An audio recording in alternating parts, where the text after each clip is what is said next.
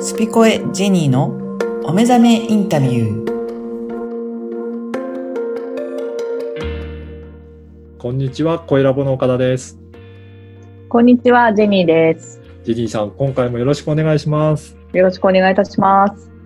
あのー今、自粛の生活が長くなっている、この新型コロナの状況なんですけど、ジェニーさん、どういうふうな感じで今、過ごされていますか、あんまり変わってないんですけど、あ、そうなんですね。はい。あのー何かやらなきゃいけないものができなくなっちゃったわけはなく、まあ、うんうん外にご飯食べに行けないとか、はい。あの、気軽に人と会えないっていうのがありますけども、はい。それ以外は、ないですかね。おーうん普段はどんなあの感じで過ごしてるんでしょうか、普段は犬の散歩をしうて、ん。で、その後にちょっと読書をして、はい。あとはブログを書いたり、はい。えー今お仕事してるセッションをしたりうんっうん。ていう日々なところうにん自粛がはい入ってまして、で、まあ、あの、散歩はしてます。犬と散歩。はい。うんで、あとはちょっと、あの、セッションもそう対面セッションが主だったので、はい。その時間が今は、あの、読めなかったえー本をたくさん読むといああ、そうなんですねう、。うん、うん。そういう時間に当ててます。だとすると、生活はそんなに大きく変わってるってわけではないんですね。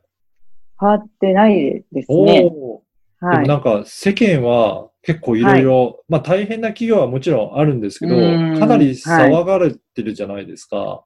そうですよね。大変だと思います。そうですよね。うん。なんかこういった時期にこうした方がいいとか、なんかどういうふうに捉えたらいいかとかっていうような 何かありますかねそうですね。あの、私、あの、い意外とテレビが大好きで、はい。あの、テレビたくさん見るんですけども、はい。あの、見すぎてですね、うん。おかしくなりそうになって、うん、もうずっと毎日そうですそねの、そう、毎日あの、まあ、感染者とか、うんうん。その、入院数、死亡者数とか、はじゃないですか、ずーっと。出てますもんそうね。すると、なんかずーっとそれを見てると、うん。やっぱり気がめめいってくるっていうのを、はい。なんか久しぶりに体験してしまって、うん。あの、まあ、いわゆるずーっと聞いてるから、あの、英語とかフランス語を勉強してるっていうはい。のと一緒で、ずーっと聞いてれば覚えますよね。そうですね。はい。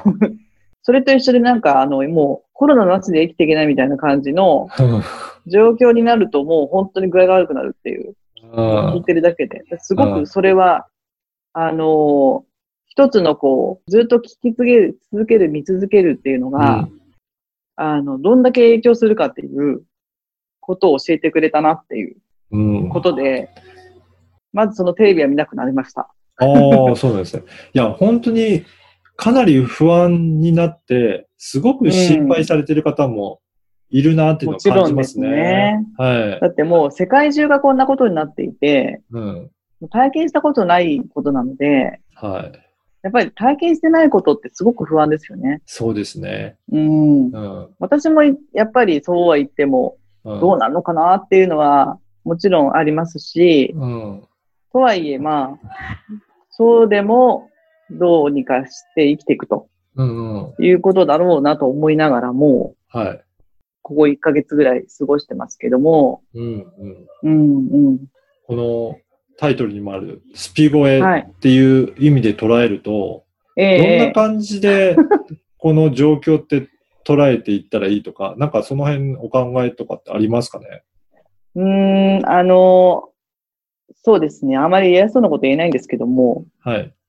まあ目の前に起こることって必ず意味があるんで、うん。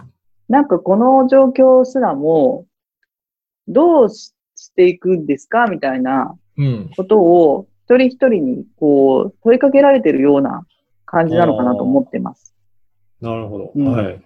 で、その中で、まあ、私は、あのーまあ、その経済とかっていうのは、うん。なるがままになっていくでしょうし、はい。ただ自分がこの時にこういう、どういうふうに対応していくかっていうことも、うん。私自身はあまり、まあ、これから、これもあれもやりたいみたいなところは、うんあの、あるので、それが変わったわけではないんですけども、はい。今までやってたことが止まったっていうような人もたくさんいらっしゃって、はい。その人たちがじゃあ、強制的に止められたときに、うん本当にその止められたものに対しての真剣度っていうか、例えば仕事とか、はい。あどうしても好きだ、あの仕事がしたいのに、みたいなのも、なのか、はい。 やったうんー、ちょっとし仕事休めるみたいなのか、はい。はい。あるじゃないですか。ありますよね。はい。うん。だからそこのやっぱりこう、度合いをちょっとこう、感覚で捉えていくといい機会じゃないかなって思いながら、うん。まあ、あの、オンラインでお話しできるようなうん。ク、クライアントさんとか、はい。まあ、お友達とかとは、そんな話をしてますね。うん。そう。ん。今までの仕事大変大変でって、通うんうん通勤も満員電車で行きながらってなると、そうなんかそれうんうんうん解放されたって思っちゃうような方もそうですよねいらっしゃいますよね。うん。私も会社行ってたらみんな身分なので、はい。あの、毎日毎日こう規則正しい生活をするっていうことに関しては、はい。あの、まあ、ある意味いい、良かったかなと思うんですよね。はい。それがないと、やっぱフリーランスになるともう寝る、うんうん起きる時間っていうのがもうまちまちになって、はい自己管理なわけですよ。そうですね。だから、でもそれを理由に努めていくっていう感じだと、うんうんもう無理もあるしね。はい。で、結局私は、その満員電車ではなかったんですけど、うん。同じ時間に同じ電車に乗らなきゃいけなくて、ダッシュするっていうのが嫌で、はい。やめたのが一つの理由なんですよね。おーなので、あのー我慢していることが多分多すぎ、多すぎるんじゃないかなって、今の人たちが。うん。で、それが、すべてをこう、ちょっと一旦、強制的に止められたことが、うん。いいかどうかうん。は、自分しかわかんないと思うんですよ。はい。いや、止めてくれたからこういうことが分かったって思えば、あのー良かったかもしれない。良い経験かもしれないし、はい。止められて悲劇になってしまう人たちも、うん。そこ、その中に何かがまず、ある、例えば誰かの協力ををもらえたりとか、うん。応援をもらえたり、また違ういいアイデアが浮かんだりとか、はい。なんか生きる力を、こう、試されてるなっていうなるほど。こ感じざるを得ませんね。うん。ううん。うんんうん。それぞれが、やっぱり、どう捉えるか、まあ、どういうふうにこれから生きていくかとか、なんかその辺をた、試されてるっていうことなんですかね。そう。で、よく皆さん言われてるように、こう、もう経済が止まはってしまっているので、今までの経済を、い。うんえーまあ、止める必要があったのかはちょっとわかりませんけども、はい。止めた後、うん。だんだんまた復活していくうんっ。ていう、その、スピードがどのくらいかわかりませんけど、やっぱりはい元あったものが、うん。もう全く元通りにはならないと思う。うんのでそうですね。はい。うん。その点も踏まえながらも、うんあの、この時間をいろいろ考えるっていう、うんチャンスはあると思います。そうですよね。なんか、うん。強制的にいろいろ変えてくれたっていうふうに捉えることもできますよね。ねそう考えられればうん。いいいいですねう。ん。うん、そう。例えばこなののでうんオンライン化なんかも、今までできなくはなかったですけど、うんも。う皆さんやってなかったですよね。やる必要がなくて、はい。結局、あのなんかこう、なんとなくっはい。ていうのはあったと思うんですよね。はい。でももう、あの、こんなことに、こんな状況になったらオンラインでしかできない。まあ、オンラインでできるっていううんこ。とが分かってしまうし、はい。あのー、まあ、お子様いらっしゃる方とか、うんうんあのー、もうもちろんその、あの、保育園だったり、保育園の先生とかの、このような状況でも出てくださるっていうはい。感謝もありますけども、あのー、家族で協力していろんなことを、今までやってなかったことをやれるっていう、そういう部分もはい。ありますよね。だから、そうですいいこともたくさんあるんじゃないかなっていうところを気づけば、あのー、この時間もいい経験だったねって言えると思います。そうですね。せっかく時間があるので、そういったことも考えていただいたりとか。でも、うんうんなうんかん、ニュースとかでそういったこと出てこないですもんね。 ね、出てこないし、まあなんか、いつも同じニュースで、はい同じことを繰り返してるので、はい。